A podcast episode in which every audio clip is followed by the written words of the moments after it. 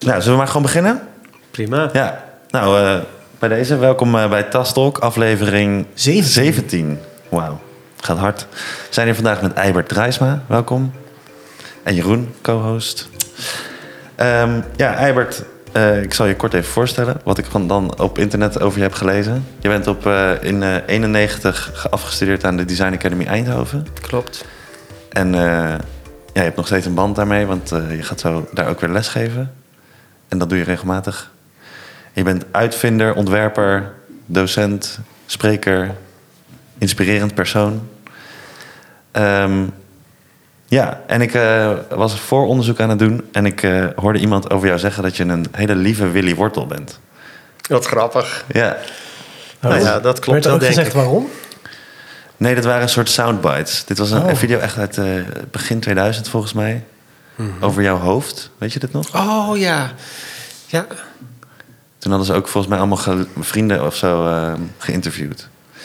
En iemand zei dat dus, maar toen ging ik verder onderzoeken. En toen dacht ik, oh ja, inderdaad, een hele lieve man. En eh, inderdaad ook een soort Willy Wortel. Altijd bezig met eh, nieuwe dingetjes uitvinden. Maar ik dacht ook, je bent eigenlijk ook wel echt een man met een missie, volgens mij. Stiekem. ja, ik heb een hele sterke drive. Ja. Klopt. En ook wel echt sterke visie op hoe ontwerp en eh, eigenlijk de wereld daarmee eruit zou moeten zien. Ja. Ja, ik denk wel dat we ontwerpen en technologie moeten gebruiken om, om de mensheid, maar ook alle andere leven, levensvormen vooruit moeten helpen. Ja. En dat, eh, ja, die missie heb je, maar daar, daar, je, bent, je staat niet te schreeuwen op eh, barricades of eh, met een vinger te wijzen. Ik heb hem ook nog niet met een spandoek gezien. Nee. Dat is helemaal dat- niet eh, dat klopt, van deze maar- tijd, hè? Je moet wel... Nou, dat weet ik niet. Ik denk dat de lesgeven, lezingen geven, ik doe veel workshops, dat dat allemaal manieren zijn om zeg maar een soort van eh, boodschap eh, uit te dragen. Ja. En dat is ook een manier die goed bij mij past, dat het ook niet te grootschalig is. Nee. Oké. En wat is, die, wat is die boodschap dan precies? Want je Ja. je had het er net al heel even kort over. Wat voor een boodschap probeer jij de wereld in te slingeren dan? Ja, ik denk niet dat het echt specifiek één boodschap is. Het hangt ook een beetje van de context af. Maar in zijn algemeenheid denk ik wel dat we als mensheid op een punt zijn gekomen dat we alles wat we willen ook daadwerkelijk kunnen verwezenlijken. En dat is in de geschiedenis denk ik nog, nog niet eerder zo sterk geweest. Mhm. En ik vind dat we daar met z'n allen gebruik van moeten maken. En dan ook op zo'n manier dat we ook met z'n allen vooruitkomen. En dan de mensen die het het hardste nodig hebben, dat die het liefst het hardst vooruitkomen. Dus je ziet het als een grote kans eigenlijk. Ja, ik zie het als een kans. En daarnaast voel ik mezelf ja, een, een uitermate gelukkig mens dat ik de kans heb om eigenlijk alleen maar bezig te zijn met dingen die ik heel erg leuk vind. Oh ja. En, en daarom is deel van mijn boodschap ook: zoek uit wat je leuk vindt. Zo, zoek uit waar je blij van wordt, want dan is het zo'n stuk makkelijker om daarmee bezig te zijn. Ja, nee, zeker. En hoe heb je dat gevonden uiteindelijk? Want ik denk, eh, wat je leuk vindt, dat is natuurlijk, dat klinkt heel logisch. Maar leuk is natuurlijk nog best wel een woord wat je af moet pellen. Hoe heb- ik beschrijf het zelf altijd dingen waar je energie van krijgt. Dan wil ik het niet voor je invullen, Eibert. Maar Nou ja, het, het, het, het heeft waarschijnlijk ook heel erg met opvoeding te maken. Ik werd geboren in een ontwikkelingsland. En als consequentie was er bijvoorbeeld weinig speelgoed. En dan af en toe stu- stuurden mijn eh, opa en oma uit Nederland dingen op naar Zambia, waar ik woonde. En ik was dan zo nieuwsgierig. Het zag er heel anders uit dan de dingen die ik kende. Dus ik wilde vooral ook weten wat erin zat. Dus meestal was het eerste wat ik deed het uit elkaar halen. Oh, ja.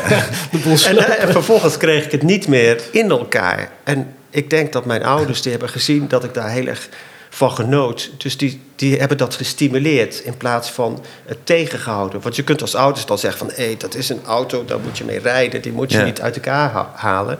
Maar in plaats daarvan zeiden ze vaak van... nou, haal hem liefst niet meteen uit elkaar. Ja. Maar als je dat over een tijdje nog steeds wil, dan mag het. Ja. En dat, ja. dat vind ik een hele mooie manier van ja, kinderen opvoeden dat het op zich niet slecht is om dingen uit elkaar te halen. Ook al krijg je ze dan waarschijnlijk niet meer in elkaar. Ja, nee, klopt. Mooi. Cool. Ja, ehm, kinderen leren dat iets niet slecht is. Dat is denk ik, ehm, dat doet mij denken ook aan hoe wij over onderwijs denken. Ehm, want ik heb het idee dat er vaak geleerd wordt wat je allemaal wel en niet moet doen. Maar ehm, Ja, er Ja, zijn wij- wel bepaalde gebaande paden waar je in moet blijven, lijkt het wel, hè? ja. En ehm, ja, jij geeft ook les.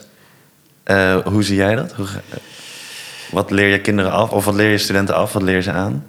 Ik, ik denk, nee, ik, laat ik het anders zeggen. Ik ben ervan overtuigd dat onze hersenen eh, eigenlijk bedraad zijn om problemen op te lossen. Evolutionair gezien ja, hebben we hersenen ja, om te zorgen dat we kunnen blijven leven. Om te zorgen dat we eten hebben. Om, om te zorgen dat we vooruitkomen.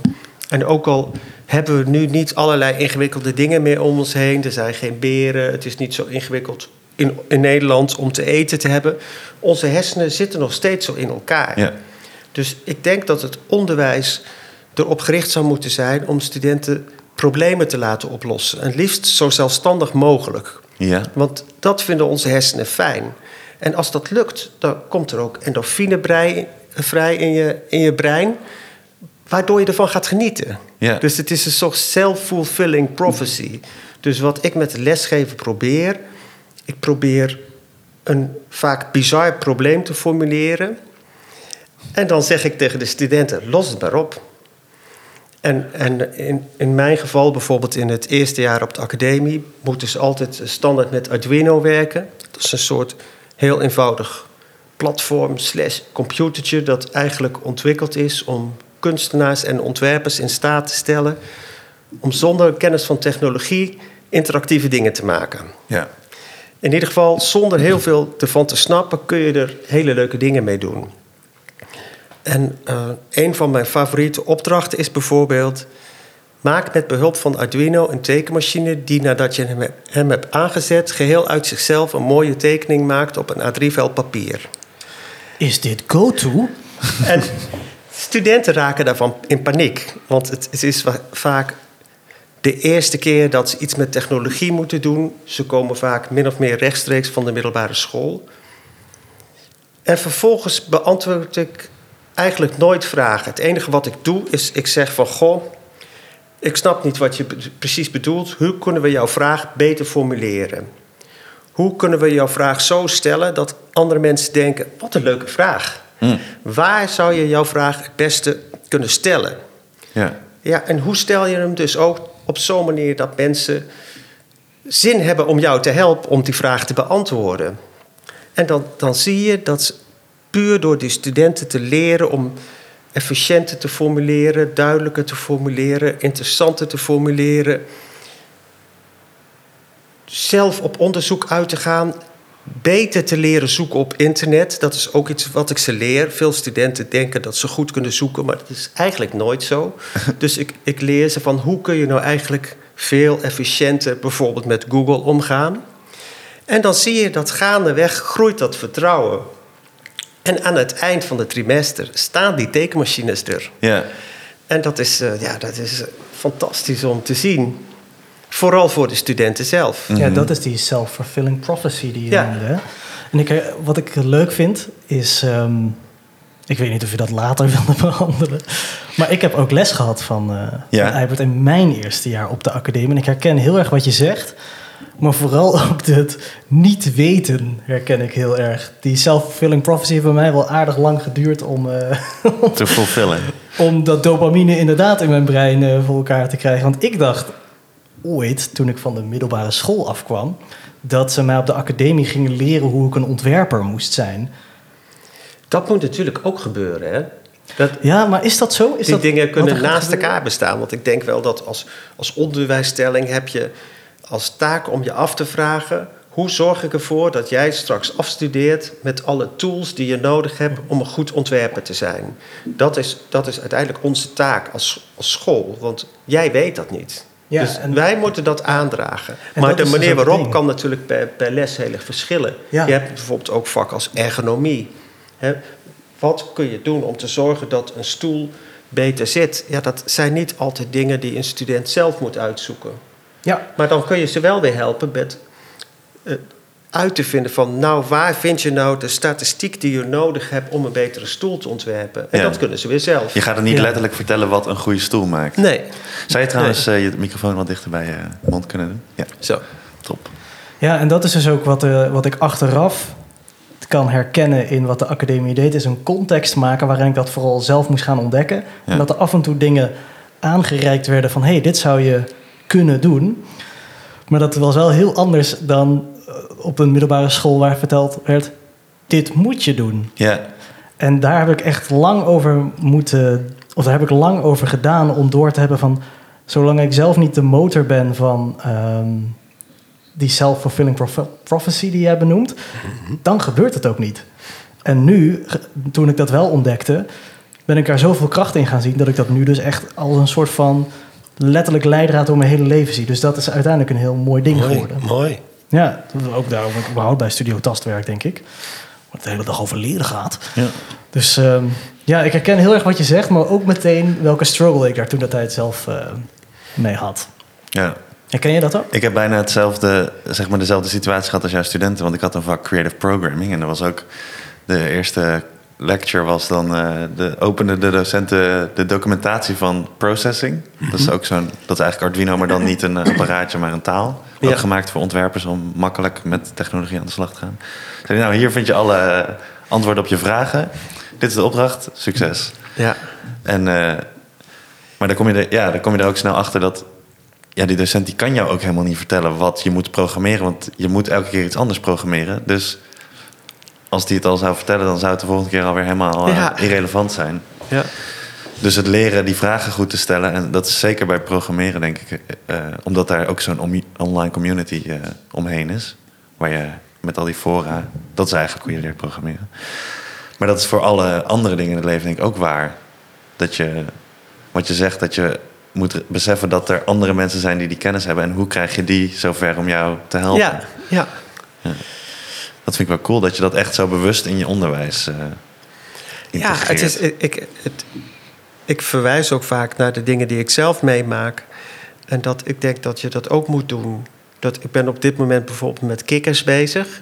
Ik heb eh, over een jaar waarschijnlijk weer een, eh, een jungle-expositie. De jungle-expositie in het Nationaal Glasmuseum is afgelopen. En daar had ik als uitgangspunt om een jungle te creëren... die door de bezoekers tot leven gewekt moest worden.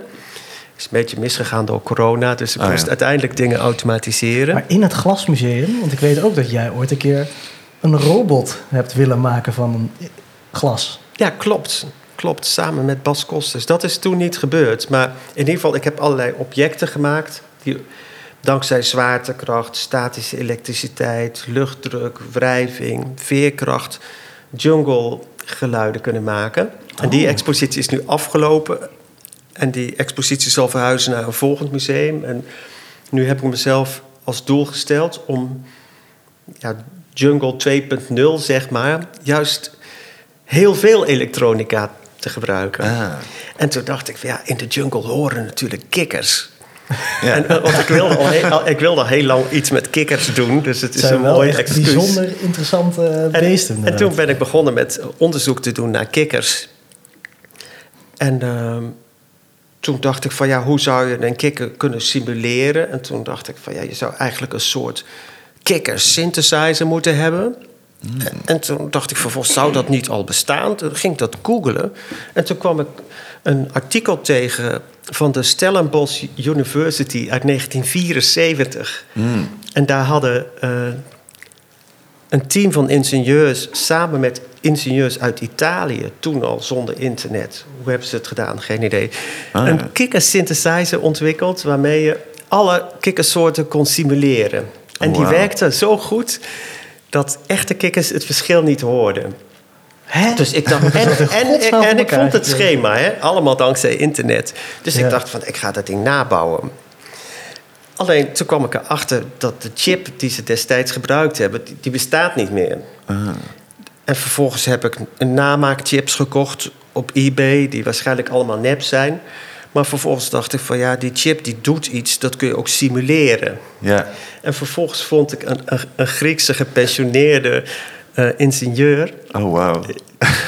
En die, Die is, vond je even. Die is die, die, ook weer internet, hè? En die Oh, is ja. voor mij die chip gaan nabouwen. En vervolgens Oh, hebben we wow. gezegd... laten we gewoon die hele synthesizer softwarematig nabouwen. En ja, en dat klonk allemaal niet. Dus vervolgens ja, ben ik weer een stap terug gezet. En ja, nu, nu zijn we met inmiddels de derde kikker bezig. Omdat mijn doel is eigenlijk om een soort kikker synthesizer te ontwikkelen... waarmee kinderen een eigen geloofwaardige kikkerkwaak kunnen Ja. componeren.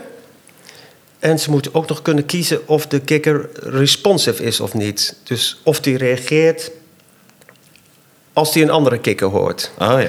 En tegelijkertijd dacht ik van ja, als ik dit nou toch ontwikkel, dan wil ik ook vogels kunnen simuleren. toch bezig via bent. dezelfde gedachte. Dat is dan weer iets lastiger. Maar ik dacht van laat ik het dan combineren. Dat wat ik nu ontwikkel ook geschikt is om straks vogels te laten zingen. En dan liefst ook zo, want ik leg de lat graag hoog, dat, dat je niet hoort dat het geen echte vogel is. Ja. Dus dat moet een random iets hebben. Hij moet iedere keer iets anders kunnen zingen. Maar het moet natuurlijk niet zo zijn dat straks de kikkers reageren op vogels. Dus ook in het communicatieproces moet je nadenken over hoe zorg ik dat, dat je straks die mogelijkheden hebt. En Ja, even voor... En dat is, ja, ik Oh. vind het. Ik word er gewoon heel gelukkig van, van over dat soort dingen Om na nog te steeds denken. dieper in zo'n eh en te chipdocumentatie. filosoferen. En tegelijkertijd heb ik als, als bottleneck ook een eis dat het moet betaalbaar zijn voor musea. Dat betekent dat ik moet het kunnen maken onder de 2 euro per stuk. Ja. Wow. En dat is ook nog een, een pittige eis, kan ik je zeggen. Ja, dat geloof ik. Maar als je zo een tijdje doorgaat, heb je uiteindelijk toch dat oerwoud ook. Ja, ja, ja. ja. Want jij zegt wel, van die kikker moet niet op die vogel reageren. Maar in het oerwoud, als er een bepaald soort vogel langs komt, dan kan ik me voorstellen dat kikkers daar misschien dan wel wel. Ja, misschien is het ook niet erg. Nee. Dat ze elkaar waarschuwen voor een bepaalde roofvogel. Eh, Het is natuurlijk zo hè, dat Ja. apen die waarschuwen bijvoorbeeld vaak andere dieren als er gevaar dreigt. Is dat zo? En vogels waarschuwen ook weer apen. Dus wordt ja, tussen diersoorten natuurlijk heel veel gecommuniceerd. Ja. Ja. Maar het leuke is dat je dus dankzij internet eigenlijk dingen die vroeger tonnen gekost zouden hebben of waar je enorme teams voor nodig had en tien jaar ontwikkelingstijd, die kan ik nu als eenmanszaakje ontwikkelen door, door te. Ja, ik werk nu met een ingenieur van een chipfabrikant in China. Ik werk met een Griek. Ik werk met een, een andere inge- ingenieur in de buurt van Arnhem. En met z'n allen gaan we het, gaan we het bereiken. Zonder dat het bakken geld kost, want die heb ik niet. ja, super vet. En dit is eigenlijk waar je vroeger ook al van droomde. Dat Ja. dit mogelijk zou zijn. Ja, En nu kan eigenlijk het. wel. Ja. En dit is ook precies, ook door dit soort dingen te vertellen, probeer ik mijn studenten uit te dagen om de lat hoog te leggen. Leg die lat gewoon hoog, want het kan. Ja, de, dat belemmering, kan dat, dat, de belemmering, dat Ja. zijn wij zelf. Wij zijn heel snel geneigd om te denken van ja, het zal wel te ingewikkeld zijn. Het zal wel te duur zijn. Ja, ja. En even voor de duidelijkheid. Die eh, kikkers die gaan dus de bezoekers van het museum zelf maken. ja klopt. En dat worden dan... Ja, ik heb hier eh, eh, zo'n zo'n draaismannetje meegenomen. Een klein mannetje die een vlaggetje zwaait met een zonnecelletje. Ja. Dit is iets wat ja, een heel populair workshop-item is. Dit is een, eh, een battery eater, eigenlijk de Battery Eater Classic. Het is een mannetje waar je een lege batterij in doet. De Battery Eater Classic. Dan knippert hij een half jaar, een jaar, soms nog langer met zijn ogen. Tot de batterij echt leeg is. Want dit zijn uiteindelijk, als ik eh, je ooit een keer goed begrepen heb, dan als de batterij leeg is, dan zit er altijd nog een Ja. restje energie in en daar leeft hij Ja, op, toch? En Ja. je kunt dan tegen mensen zeggen: jij gooit batterijen weg die nog lang niet leeg zijn. Maar dat is qua communicatie geen goede manier om mensen, het gedrag van mensen te veranderen. belonen. Het is beter om ze ja, bewust te maken van het feit dat het zo is, zonder meteen met een vingertje te wijzen. Dan gaan ze ook op een andere manier erover nadenken. Want is dat uiteindelijk wat je wil? Dat, ehm, ik, ik denk dat het inderdaad laatste stukje energie uit een batterij halen eigenlijk secundair is. Maar dat het gesprek wat erover Ja, ontstaat... dat, het zo is het ook. Want een, een bijna lege batterij weggooien is, is niet minder schadelijk voor het milieu. Het is natuurlijk wel zo dat je ja, potentieel bruikbare energie weggooit. Dat is niet goed. Ja, maar het gaat niet inderdaad de wereld redden om dat laatste stukje energie er nog even uit te Nee, trekken. maar ja, door te laten zien dat, dat, dat je er nog van alles mee kan doen, gaan mensen ook nadenken over een fietsachterlicht. Van goh, eh, dat moet toch anders kunnen? Ja. ja. En, dan krijg je ook de vraag: moet ik breder dat dan batterijen zelfs. Van, Ja. ja. Ja, dan krijg ik dan de vraag: moet ik dat fietsachterlicht niet ontwerpen? Die vraag krijg ik vaker voorgelegd. Maar Ja, ik ben eigenlijk meer, denk ik, iemand die mensen aan het denken wil zetten. Dan dat ik zelf dat ultieme fietsachterlicht ga ontwikkelen. En daar komt bij, ik ben niet iemand ik, die winkeltje wil spelen. Nee. Ik maak deze dingen in kleine oplagen. Ik, ik maak ze zelf één voor één. En dat is prima. Het, ze hoeven niet in China met, met duizend tegelijk t- te maken, eh, Nee. gemaakt te worden. Dat is niet mijn doel. Het is ook niet wat mij gelukkig maakt. Nee, want dan kom je waarschijnlijk vanzelf weer terecht in een soort eh, eh, optimalisatie van de kosten en niet zozeer van de efficiëntie. Ja, dan word ik een winkel ook. Ja. En dat, Ja. dat ben ik niet. En daarbij, het doet me ook denken aan... We hebben vanochtend een eh, andere podcast opgenomen. Zeker gaan luisteren, mensen. En daar werd... ehm, dat was ook met twee ontwerpsters. En op een duur werd er aan mij de vraag gesteld... eh, wat, ik woord van het, wat ik vond van het woord oplossen. En als, al, al- wat ik ervan vind... Of, of ik vind dat ontwerpers dingen op moeten lossen. En toen zei ik ook van... Nou, als je vindt dat je iets moet oplossen... dan heb je al een hele rare verhouding. Want dan denk je ook van... Oh, ik ga dit varkentje wel even wassen. En wat ik hier ook een beetje in terug hoor... is dat je niet per se bezig bent met de oplossing... maar meer bezig bent met de context die daaromheen zit... en dat je die een beetje aan het ontleden bent... en dat daar een heel interessant gesprek uitkomt... waar jij blijkbaar gelukkig van wordt. Of ben ik het nou te veel ja, aan nou het ja, invullen? s- soms ben ik wel heel gericht bezig met een oplossing. Maar dan is het vaak wel een, een oplossing met een, een twist. Dat ik toch weer mensen aan het denken wil zetten. Ja. Ja. Ja, en je zei je wil geen winkeltje spelen. Nee. Want eh, ja, het gaat jou duidelijk niet om het geld ook, denk ik. Nou, ik, ik, Ja. ik kan goed leven van wat ik verdien met, met bijvoorbeeld lezingen of hele grote workshops. Ja, En ehm, het is niet mijn doel om een hele grote webshop te runnen. nee, Het is ook niet mijn doel om er iemand voor aan te nemen die dat dan voor mij gaat doen. nee. Ik, ik wil zo min mogelijk gedoe. Ja, Want dat, dan kan ik me concentreren op de dingen waar ik echt goed in ben. ja. Ik hoorde in een ander, interview ook dat je drie octrooien hebt... maar dat je daar eigenlijk eh, Ja. een beetje spijt van hebt. Nou ja, samen met een vriend hebben we ongeveer 120.000 euro geïnvesteerd. En uiteindelijk verloren. Oh, En wat ik, ja, wat ik er vooral van geleerd heb, is dat het niet slim is om zelf je octrooi te betalen. nee. Nee, dan laat ik het zo zeggen. En, en het was een heel interessant proces. Ik heb er heel veel van geleerd, maar ik zal het niet nog eens zo doen. Nee. Omdat het niet het is wat je leuk vindt. Of, Ja, ik, ik, ik denk dat het. Ik had het ook uit handen gegeven, maar dat bedrijf die, die trok zich uiteindelijk terug. Op het moment dat wij de octrooien, een, een goede vriend van, van mij en ik, de octrooien eigenlijk al hadden betaald. oh, En op het moment dat je dat gedaan hebt, kun je niet zeggen: Oh, laat, laat maar zitten. Want nee. degene die vervolgens ons zou betalen, heeft zich teruggetrokken. Dus toen hebben we gedacht, dan gaan we het zelf doen. Ja, en dan word je eigenlijk gedwongen om toch weer winkeltje te spelen. Ja, precies. Dat het, ja, het was zeg maar een, een Precies onder andere een commerciële druppelvanger voor wijnflessen. Een heel slim ding hoor. Dus ik ben er ook wel echt trots op. Het klinkt fout, co- commerciële druppelvanger voor wijnflessen. Maar het, het, het, het was voor mij. eh, eh, eh, ja, ik kreeg complimenten van, van de octrooigemachtigde. Die zei van het is ongelooflijk dat iemand in 2006 een octrooi bedenkt voor een druppelvanger die er nog niet is. En dat het heel slim in elkaar zit en voor heel weinig te maken is. Want er zijn duizenden octrooien, vooral uit Frankrijk. En, en dit is gewoon slimmer dan alles wat er al is. En ja, en- en dat dat, is- dat is voor mij, ja, ik, ik heb, die oorkondes heb ik allemaal nog. Dat is leuk. Maar vervolgens gaat het natuurlijk om dat je het weet te vermarkten. Ja. En dat is nou net iets wat ik niet leuk vind. Nee.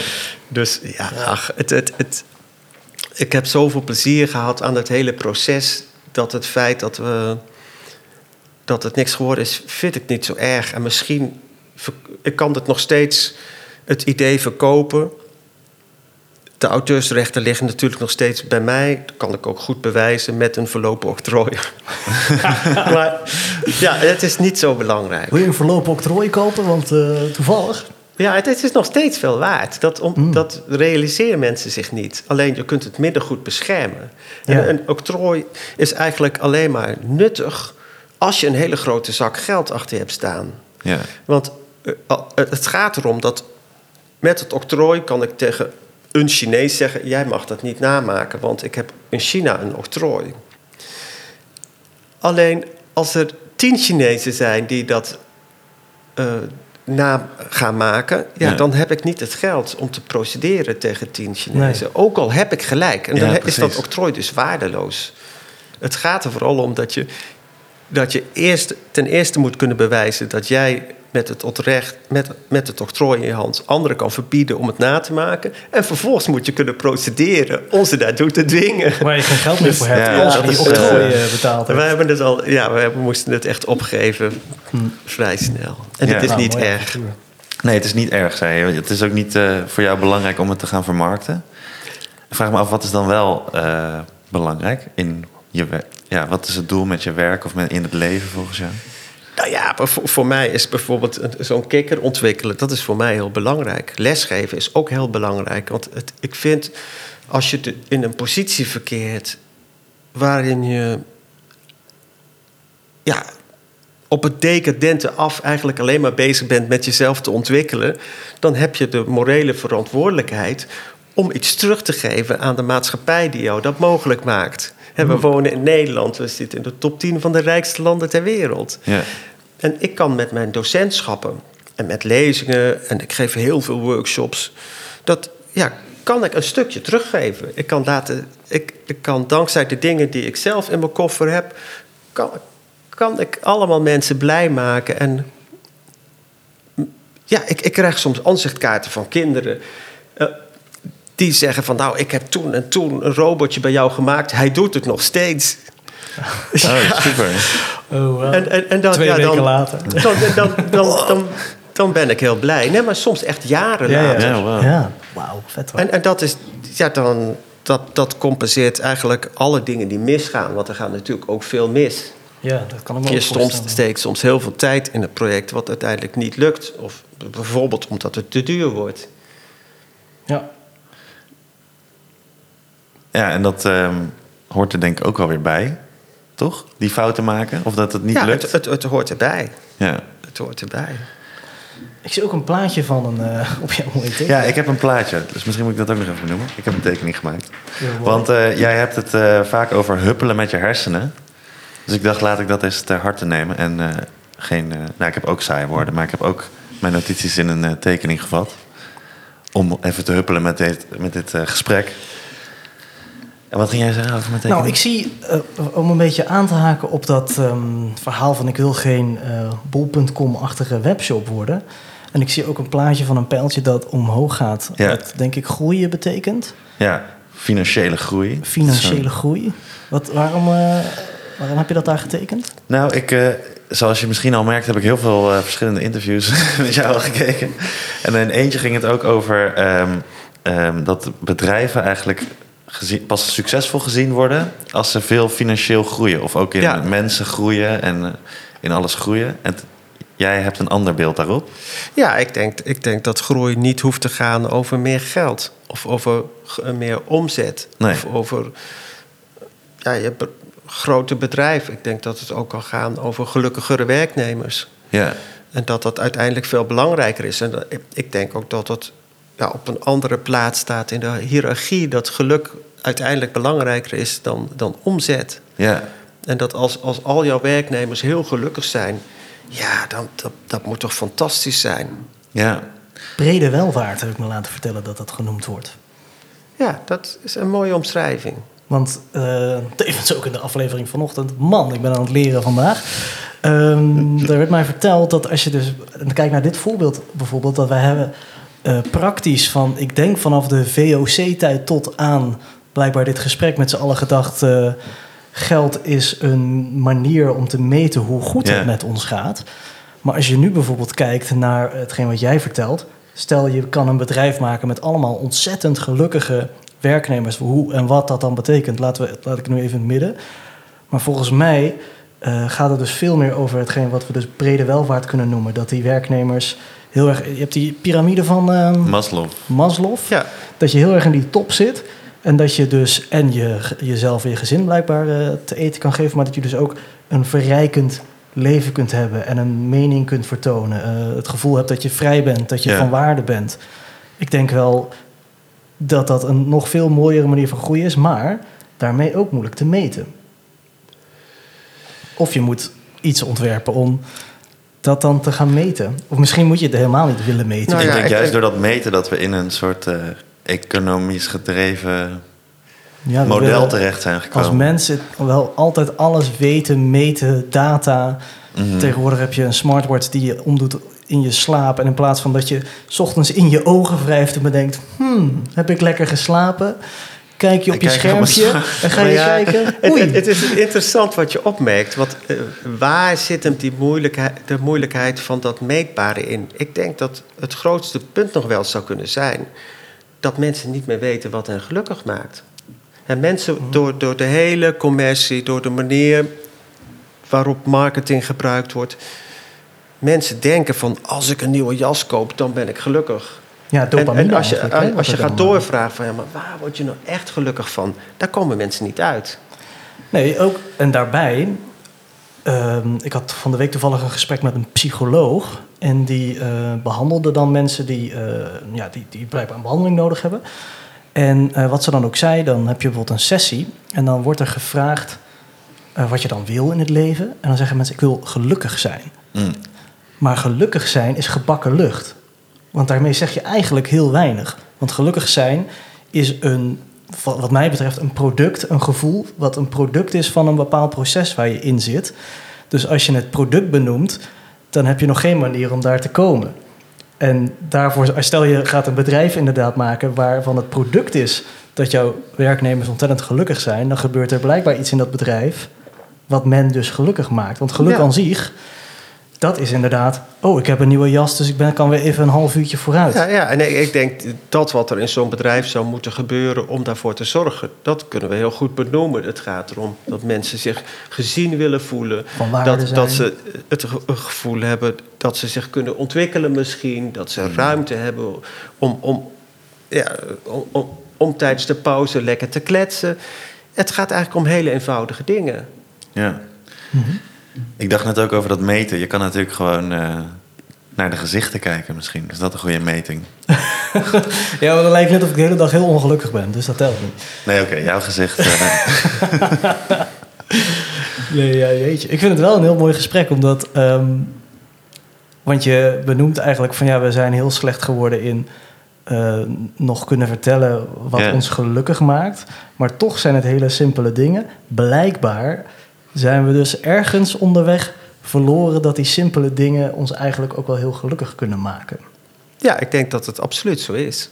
Ja. Je kunt je ook afvragen, zo'n Potin, hè, is die man überhaupt gelukkig? mm. Als hij gelukkig was geweest, dan, dan zou dit misschien niet gebeuren. Ik eh, hoorde dat laatst in een podcast inderdaad, dat ook uit onderzoek blijkt dat de meest welvarende mensen, dus eigenlijk uitgedrukt in geld, Ja. vaak stukken ongelukkiger zijn. Omdat ze. Er is ook onderzoek gedaan naar wat je bijvoorbeeld moet verdienen of hoeveel macht je moet hebben om eh, nog te zien of iemand daar inderdaad gelukkiger van wordt. En wat blijkt, volgens mij is het 65 euro- 65.000 euro op jaarbasis. Tot dan ben je volgens dat onderzoek dus Ja. helpt het om gelukkiger te zijn. Daarna maakt het geen reet meer uit. Daarna is het, krijg je zelfs meer problemen uiteindelijk dan. eh, en volgens mij heeft Poetin wel wat problemen ondertussen. Ja. Ehm, Maar ja. een oplossing voor het conflict zou dus misschien wel zijn dat de, Na- dat de NAVO gaat proberen om Poetin wat gelukkiger te maken. Ja, nou ja, dat, ik wou dat het zo was, ja. Ja. Ja, dat het kon ook. Ja. Ik, ik denk dat mensen die ongelukkig zijn, die, die zoeken. Ja, die zoeken helaas vaak de oplossing buiten zichzelf. Ja. Want ja, dan hoef je je eigen gedrag niet te veranderen. Je kunt zeggen, het ligt daaraan, het ligt daar en het daar aan. Dat is, dat is makkelijker dan in de spiegel te, te kijken... en je te gaan afvragen van... wat zou ik nodig hebben om gelukkig te worden? Ja. Dat is confronterend. Ja, heel eng. En dat is daar ook waarom kunstonderwijs zo zwaar is voor veel mensen. Het is een, het is een confronterende opleiding. En je ziet dan ook dat studenten die afstuderen... die kennen zichzelf heel goed... Ja. Ik, ik ben ervan overtuigd dat als je een onderzoek zou doen, dat het aantal gelukkige mensen in de creatieve sector hoger is dan daarbuiten. Gewoon Nou. omdat ze meer reflecteren, vaker nadenken over zichzelf. Niet per definitie denken dat de oplossing of het probleem buiten zichzelf ligt. Ja. Wat grappig is, is dat ik mijn afstudeerproject is hier deels over gegaan. Ja. Mijn afstudeerproject ging namelijk over burn-outs op kunstacademies... met de Willem de Koning Academie als, eh, als podium om dat onderzoek te doen. En wat dus ook blijkt, is als men... Ik kan me wel vinden in wat je zegt na de academie... dan zullen mensen daar vast beter in geworden zijn. Maar tijdens de academie is er dus een ontzettend probleem... op een Nederlandse eh, hogescholen, maar dus vooral op kunstacademies... dat er heel veel mensen eh burn-out klachten hebben... En dat heeft eh, dus ermee te maken dat je ehm, inderdaad heel erg met jezelf bezig bent. En dat mensen dus ook constant het idee hebben dat ze met zichzelf of op zichzelf afgerekend worden. Ja, maar dat is dan een fout van de, ja, van de docenten. Die moeten de studenten erop wijzen van... joh, ik heb nu kritiek op wat je gemaakt hebt. Maar dat is iets anders dan kritiek op jou als mens. Het, het, Ja. het gaat over dat wat hier op tafel staat. Het gaat niet over jou. Of de Al, studenten... al heeft het nog zoveel met elkaar te maken. Hè? Nou, in dat onderzoek heb ik dus ook gekeken van ja, wat kun je daar nou aan doen? En daar heb ik allerlei gereedschappen ontwikkeld om dus met bepaalde obstakels om te gaan. En eentje was, hoe ga je om met feedback? Dus in eerste instantie al, wat is de relatie tussen jou en degene die jou feedback geeft? Ehm, eh, waar gaat die feedback nou daadwerkelijk over? Gaat het over jou als persoon? Mhm. Of gaat het over, eh, over het werk wat je gemaakt hebt? En dat is wel lastig natuurlijk in de kunstwereld, omdat je... Ja, je, dat gaat vaak ook over jezelf, maar de feedback niet. Klopt. Als het goed is. Dat hoop je dan. Ja. Ja. Dus eh, pas een beetje op, Eiwind. ja, nee. Ja, we gaan alweer weer eh, razendsnel door de tijd heen. Ik heb nog allemaal eh, icoontjes die we niet hebben eh, besproken. maar- Ja, welke, er zit er eentje tussen waar je van denkt, nou, dat wil ik nu echt eh, bespreken. Nou, ja, eigenlijk wel. Leuk dat je dat nog even vraagt. Ik heb hier een eh, zittend hondje getekend. Dat is een, eh, een brave hond. Die is op, getraind om heel braaf te zijn. Hmm. En ehm, nou, wederom iets uit een eh, eerder interview. Eh, dat worden opgeleid om braaf te zijn, ook mensen. In scholen, eh, om uiteindelijk een brave werknemer te worden en een brave burger. En daar ben je het ook niet helemaal mee eens, volgens mij. Totaal niet. Nee. Maar wat is je vraag? Ja, eh, dat is een goede vraag. Ehm, ja, wat moeten we wel zijn als we niet braaf zijn? Ja, Een rothond. Oh, ik hoopte dat er nu mensen moesten lachen. Valt tegen. Ja, dat is een, een ingewikkelde vraag natuurlijk. Ik denk dat ik vooral bedoel... Ik weet niet over welk interview het gaat... maar ik denk dat ik vooral bedoel dat het niet goed is... om je altijd maar te willen conformeren. En dat het belangrijker is... Ja, toch weer om na te denken over wat je zelf zou willen... en om te onderzoeken wat er voor nodig zou zijn om dat te kunnen bereiken. Ja, En op het moment dat je bezig bent met conformeren, met doen wat je denkt dat er van jou verwacht wordt, ja, Mhm. dan, dan maak je het jezelf heel erg moeilijk.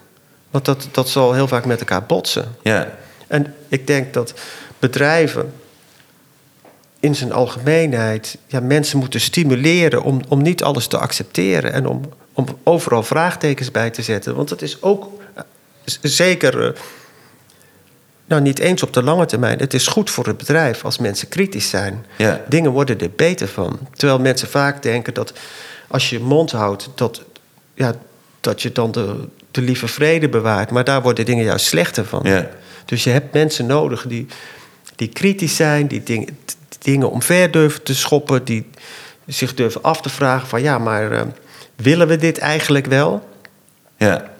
En heeft het niet ook te maken met eh, fouten kunnen maken? Want dat hele brave en dat ehm, conformeren, dat is volgens mij ook zo gemaakt... zodat er zo min mogelijk fouten gemaakt worden. Nou ja, fouten maken is helemaal niet erg. Mensen vergeten soms dat als je fouten maakt, dit is echt zo'n dooddoener overigens, maar als je fouten maakt, dan geeft dat eigenlijk alleen maar aan dat je iets doet wat nieuw voor je is of wat je moeilijk vindt. En dat is dan meestal een punt waarop je je ontwikkelt. En als je alleen maar dingen doet die je goed kunt en waar je eigenlijk nauwelijks bij na hoeft te denken, dan heb je een erg saai leven. Ja, Dus fouten maken is, is onderdeel van ontwikkeling juist. En dat betekent niet dat er dingen misgaan. Het betekent juist dat er dingen goed gaan. ja. En dat je iets ontdekt. Ja, Ja. Oké. Nou, dat was mijn laatste icoontje. Ja. Nee, we hebben nog een eh, leuk item wat we gaan behandelen. Ehm, het is tijd voor Buzzword Police. Er komt er nu een intro. Da-da-da-da. Heb je wel eens gehoord van Buzzword Police? Nee, ik heb geen idee wat het is. Nieuw programma hè, bij SBS 6. Ik heb geen tv. ik heb wel een tv, maar die staat nooit aan. Nee, eh Otis, eh, leg eens uit wat Buzzword Police Nou, in is. eh, Buzzword Police zijn wij de Buzzword Police. ja. Ehm, en we arresteren buzzwords. En dan gaan we kijken eh, wat dat buzzword misdaan heeft. Of die überhaupt mis- iets misdaan heeft. En wat de straf wordt. Of de... Ja, nou, daar komen we zo op. Eh, en ik heb een eh, verdacht, verdacht woord. Mhm. En dat woord is innovatie. Want eh, je hebt iets tegen het woord innovatie? of Nou, ja, wat nee, wil dat je is, de, daarmee dat is dus de vraag. Dit, eh, eh, ja, buzzwords zijn een beetje overgebruikte woorden. En veel mensen worden er een beetje moe van, van buzzwords. En ik denk dat buzzwords vaak wel een kern van eh, waarde hebben. Eh, dus ik ben benieuwd wat jij denkt dat de kern is van het woord innovatie. En ook hoe het verkeerd gebruikt wordt. Dus laten we beginnen Oeh, met... zeg, dat is een, eh, een pittige vraag. Ja, en het stomme is, ik word heel veel gevraagd juist voor innovatiegesprekken. Ja, Dat, ja, ik, eh, bijvoorbeeld overheidsinstanties die huren mij in om te brainstormen over problemen in de samenleving. ja. En ook dat valt onder innovatie. mhm. En wat ik dan eigenlijk doe, is te proberen, waar het ook om gaat. Bijvoorbeeld, ik heb gebrainstormd met. Ik kan, kan geen namen noemen, denk ik, want sommige dingen zijn vertrouwd. In ieder geval, bijvoorbeeld met veiligheidsteams van Schiphol. Ja, En dan kun je gaan nadenken over eh, wat nou de, de echte, misschien alleen maar de gevoelens van onveiligheid zijn. Je kunt je afvragen, zijn die gevoelens van onveiligheid überhaupt reëel? En wat zouden we kunnen doen om op een andere manier mensen een gevoel van veiligheid te geven dan overal mensen met machinegeweren Ja. neer te zetten? maar in want dat essentie. voelt super veilig dat iemand je zo kan doodschieten. Nou, sommige mensen vinden dat veilig, eh, denken dat dat een veilig gevoel geeft. Ja. En ik denk dat dat juist Nee. niet zo is. Nee. Maar het, ja, innovatie in zich, er is niks slechts mee. Het, het is een- inderdaad een woord wat misschien een beetje te veel gebruikt wordt. Misschien moet je in sommige contexten gewoon het woord ontwikkeling gebruiken. Want eigenlijk betekent het gewoon vernieuwen, toch? Ja. Ja. Ja. Maar toch, als je het woord innovatie hoort, klinkt het als een veel grotere context die om het woord vernieuwen zit. Ook omdat men er allerlei associaties bij heeft, zoals in Eindhoven, Ja. innoverende stad. Dus we plakken overal letjes op. Ja, precies. Dus ja, ik vind het wel. Ik vind het ook wel grappig dat het gaat over innovatie en dat jij gelijk over gevoelens begint. Want dat is echt iets wat je denk ik, als je, als je bijvoorbeeld googelt naar innovatie en dan naar de plaatjes kijkt, dan zie je allemaal business suits die eh, naar Ja, lampjes en- wijzen. En, en, en, eigenlijk hè, denk ik dat dat alleen nog maar sterker gaat worden. Want ik ben zelf, ik zal niet zeggen een groot voorstander, maar ik, ik ben veel bezig met kunstmatige intelligentie. En ik vind het fascinerend wat er op dit moment gebeurt. En ik zie het ontstaan van kunstmatige intelligentie als een logische stap in de evolutie. ja. En ik denk dat kunstmatige intelligentie als een soort nieuwe levensvorm ons heel erg zal gaan helpen met allerlei vormen van innovatie. Want de mens als soort is gewoon behoorlijk dom. Dat zien we de hele tijd om ons heen. Hè? En Ja, terwijl, ik, eh, kijk, ik kan hier iets uit- zo uit de fruitmand pakken, het zo op de grond laten vallen. En dan kan ik zo kijken, even kijken waar het is, het oppakken en zo zonder moeite leg ik het terug. Ik hoef niet eens te kijken. Dat, dat is, interessant. Voor, wij kunnen dat dankzij miljoenen jaren evolutie. En op korte termijn zal kunstmatige intelligentie, ja, ik schat over 30 jaar een miljard keer slimmer zijn dan alle mensen hersenen bij elkaar. Dat is wat Ray Kurzweil zegt.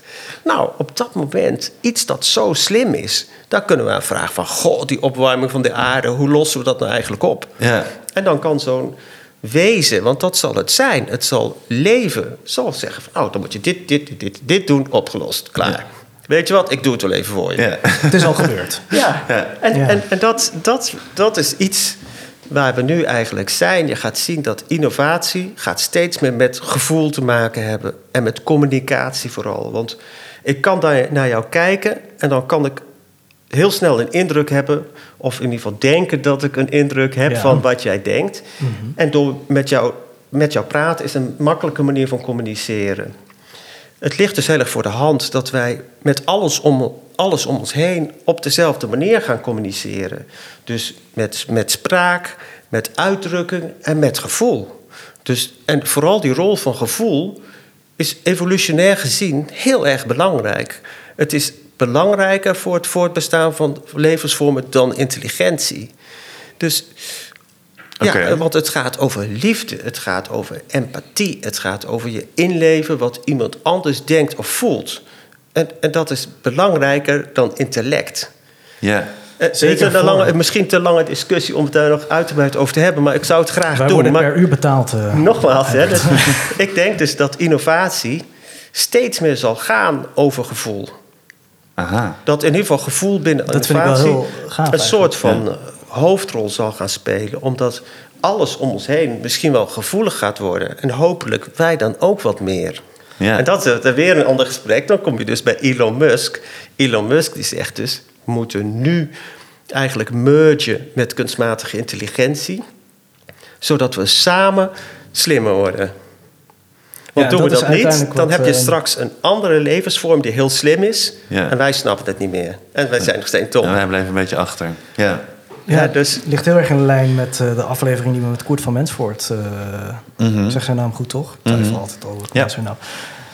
Die gaat dus over ehm, eigenlijk de next nature. Nou, dat ken je ook. En Ja. wat hij ook beschrijft is, je hebt je, je, je, je, je, je, je beestjes, je wezens in jou, bijvoorbeeld in jouw buik zitten. Mhm. Maar ik vind een nog mooier voorbeeld is de mitochondriën in jouw cellen. Dat zijn ooit op zichzelf staande organismes geweest die ingekapseld zijn door een ander organisme. Ja. En die zijn zo met elkaar in synergie, als dat het goede woord geraakt, zodat Mhm. ze niet meer zonder elkaar kunnen bestaan, waaruit onze cellen dus bestaan. En dat uiteindelijk dat proces zich eigenlijk constant in grotere vormen herhaalt. En dat technologie, het proces van innovatie en de producten, om het maar even plat te slaan wat daaruit komt, uiteindelijk ons gaat inkapselen, zodat we niet meer zonder elkaar kunnen bestaan. En dat hoor ik eigenlijk ook in wat jij zegt.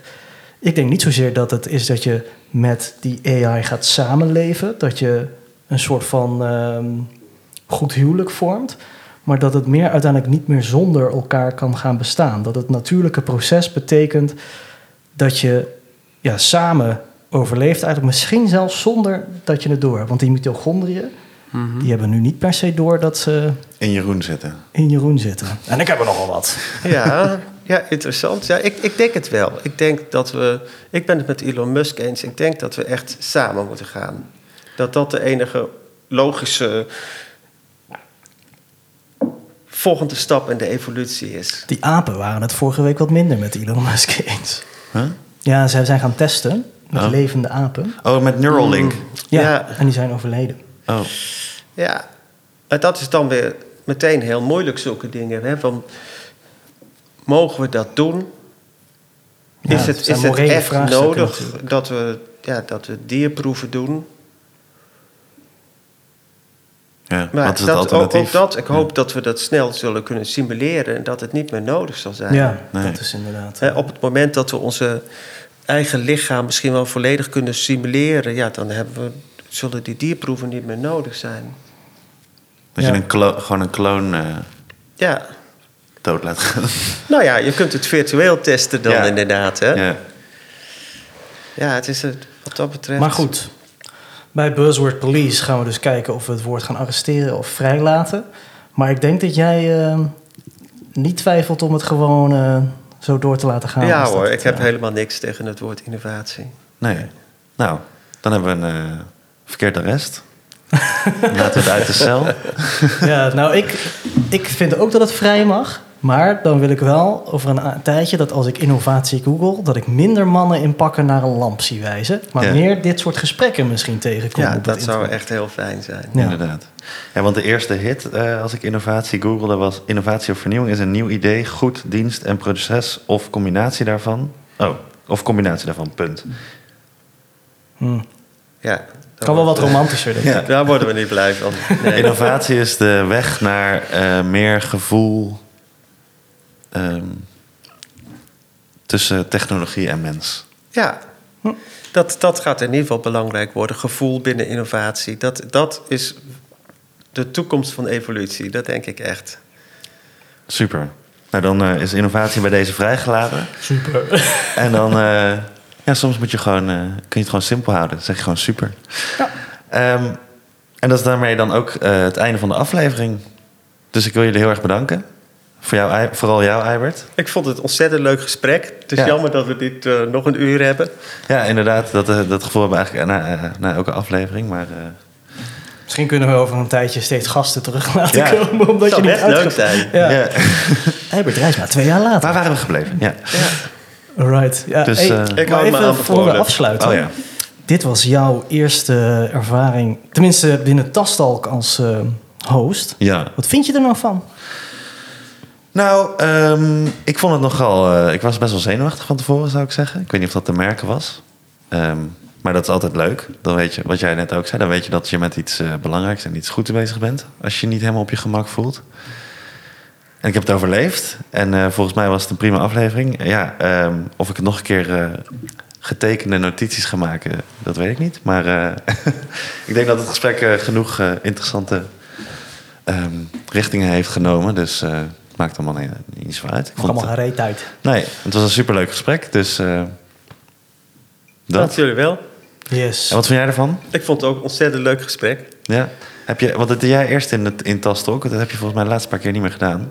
Wat? Dan vraag je aan de gast of ze ons nog iets mee willen geven. Oh, Nee, Dus- nee, nee, nee, Ik zou hoogstens willen zeggen, blijf je vooral ontwikkelen. Maar dat, dat lijkt me wel Beetje duidelijk cliché, dat dat hè? een beetje de, de strekking van eh, mijn eh, nee. betoog is.